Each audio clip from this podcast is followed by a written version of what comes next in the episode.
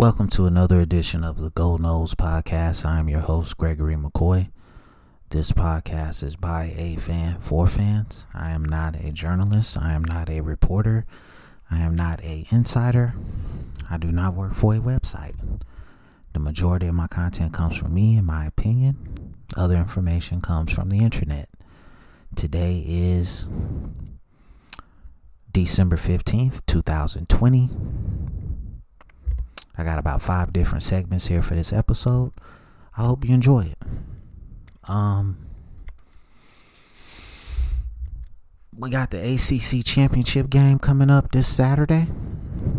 Um, the first or the title of this first segment is not playing the ACC title game means more money for the ACC. Now, if Clemson and Notre Dame somehow don't play this game, they're potentially both going to get into the playoff. So I wouldn't be surprised if something comes out either Thursday or Friday that the game has been canceled due to COVID. Because if they play this game, they're they're potentially leading leaving, you know, millions of dollars on the table versus getting two teams in along with Alabama and Ohio State. Um so it's it's just something to think about. At the end of the day, you you you're trying to get as much money as you can from these networks. So you know, like I said, I for me, if I'm the ACC, hey man, you let Florida State do it. Why not let these two teams do it? There's no way they're gonna leave out Notre Dame and Clemson. I mean, it, it. I mean, nobody else, nobody from the Pac-12 is getting in. Okay, and only one SEC team, Alabama. You know, the SEC is down this year with in terms of the whole league. You know, there's no LSU type team in the field this year. So the ACC could get two teams in if you don't play this game. So, and I know Swofford has thought about it. So, like I said, later on this week, I, I wouldn't be surprised if you hear that the ACC championship game has been canceled due to COVID. All right, so let me know what you think about that segment. Recruits is coming to FSU better now. You you've had the addition of McKenzie Milton. He's almost certainly going to be the starter. You don't come as a I don't know, 6-year player and and can, you're I mean, you're pretty much the guy. Okay? So and I'm assuming on the 6 years, I really don't know how long he's been in college football, but even, you know, it had to be some assurances made that that offensive line was going to get fixed. I know I'm off topic, but I'm just saying for him to come there with that injury, that leg. But getting back on topic, I think it would be, I think it is a little bit more attractive now, even for graduate trans- transfers. Uh, you know, before the injury, McKenzie Milton was a tremendous player at UCF, but you have to take that with a grain of salt. He he was playing in the AAC. He did uh I can't remember if he beat Auburn or not in that bowl game. I want to say they did. It was the PlayStation Fiesta Bowl, right? I think. I don't know. I don't follow Central Florida. But I did watch that game though, and I want to say that UCF won that game, and they had that undefeated season where they were claiming themselves the national champions. But I do think that with him coming to Florida State, with his accomplishments, it it, it definitely makes Florida State attractive again. Okay, you say now we got a guy that we've got the quarterback that might potentially bring in better offensive lineman recruits. Okay. Um so I mean it's a tremendous just on name recognition alone in college football. McKenzie Milton, just being able to get him to come to Florida State, that's a that's a tremendous ad for uh, a tremendous notch on on uh, Norvell's belt, man. Um, I mean, he's certainly better than. I was about to curse. He's certainly better than Alex Hornibrook. Okay.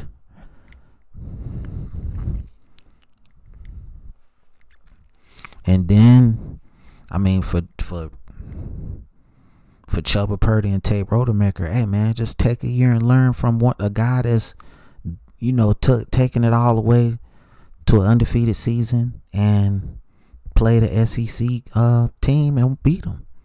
You can only learn from this guy.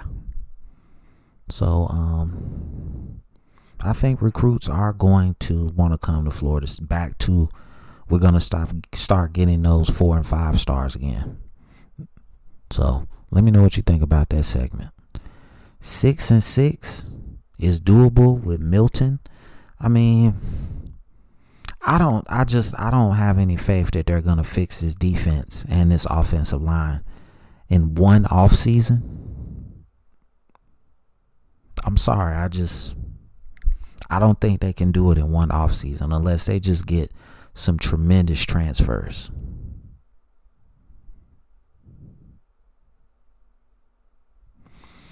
So I, am saying six and six, even with Milton at quarterback. I think if he's 100%, okay, and you you tailor the offense to what he did at Central Florida,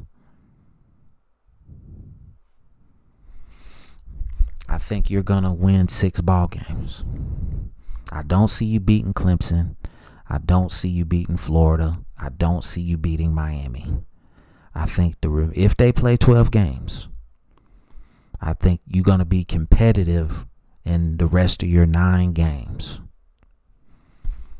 So, but if they can somehow fix the offensive line and the defensive line, then you know you could potentially be talking about eight and four, seven and five. But right now, my my watermark is six and six. I just, you know, I've learned my lesson the last couple years. Don't put the cart before the horse. And um, again, tremendous ad in Milton. I think he can. I just think him, just adding him, you're you're you're gonna get six wins. You're gonna get the bowl eligibility. Now, if you can fix the offensive and defensive lines,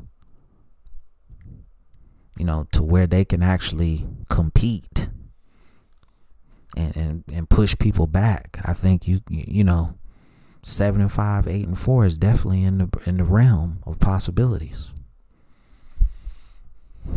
So, um, let me know what you think about that segment. Uh, Dillingham rumored uh, to be a head coach somewhere. Uh, I think he's like what 29, 30 years old. So, you know, kudos to him for even being considered at such a young age for a head coaching position. Um, I'll be honest, I don't really know nothing about this guy. Um, if he's the one calling the plays, uh, you know, I got some questions for him about some of the, the play calls he does. Um, that would be my main thing. Is just I'm not gonna discredit the guy because he apparently he was uh, responsible for getting McKenzie, or one of the people responsible for getting McKenzie Milton to come to Florida State. So, um, you know, obviously he's got some some recruiting magic up his sleeve. Um, so I don't know, man.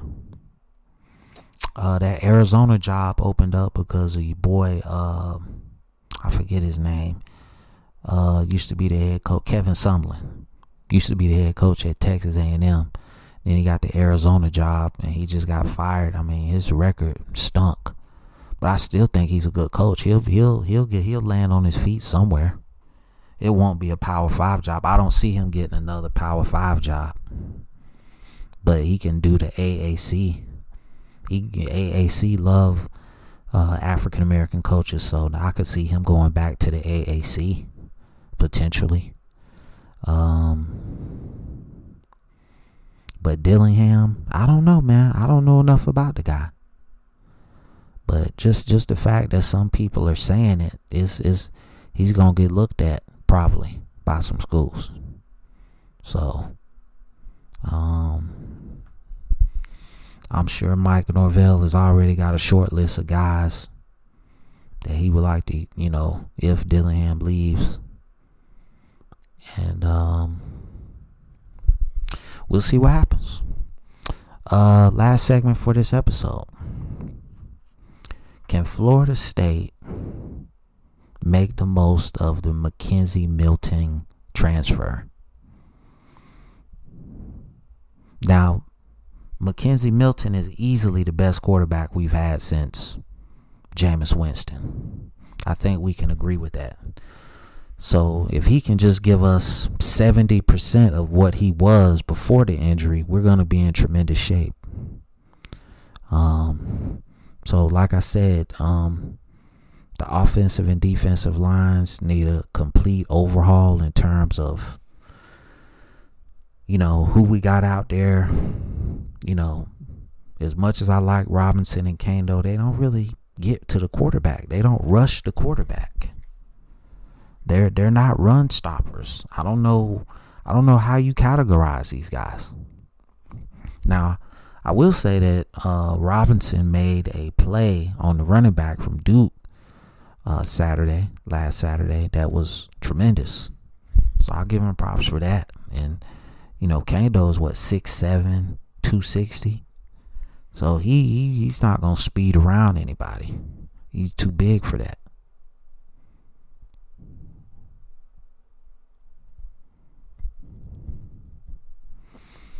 So the question is just you know how can we how can we expand or or, or or just take advantage of this signing? How can we give him more pieces? Now he's got now the the great the great benefactor of this McKenzie Milton signing is going to be Cam McDonald. He he he could potentially propel himself into the first round. If I'm if I'm Cam McDonald, hey, McKenzie Milton's gonna be my new best friend. You know, and and Jordan Travis. I I mean, if he if he embraces the utility role, man, that would be awesome. I would just love to see him in the open field, man. He's he's the most dynamic player we have on offense. Might maybe on the whole team. Um I don't I, I'm I'm assuming now you know to get a quarterback of this caliber somebody sent somebody sent a bag of money now so somebody sent some money, bro. Cause it's just if I'm if I'm McKenzie Milton, I'm looking at that offensive line and then I'm looking at my leg and I'm like, no way. So somebody got paid, bro. somebody got paid. Somebody sent a bag of cash to that dude's house. And he said, okay, I'll come to Florida State. Had to. There's there's no other way that he comes here. Not I mean the tradition is great, but come on. Football is right now. So you really can't sell us that. And I'm the thing crazy thing about it is I'm cool with it.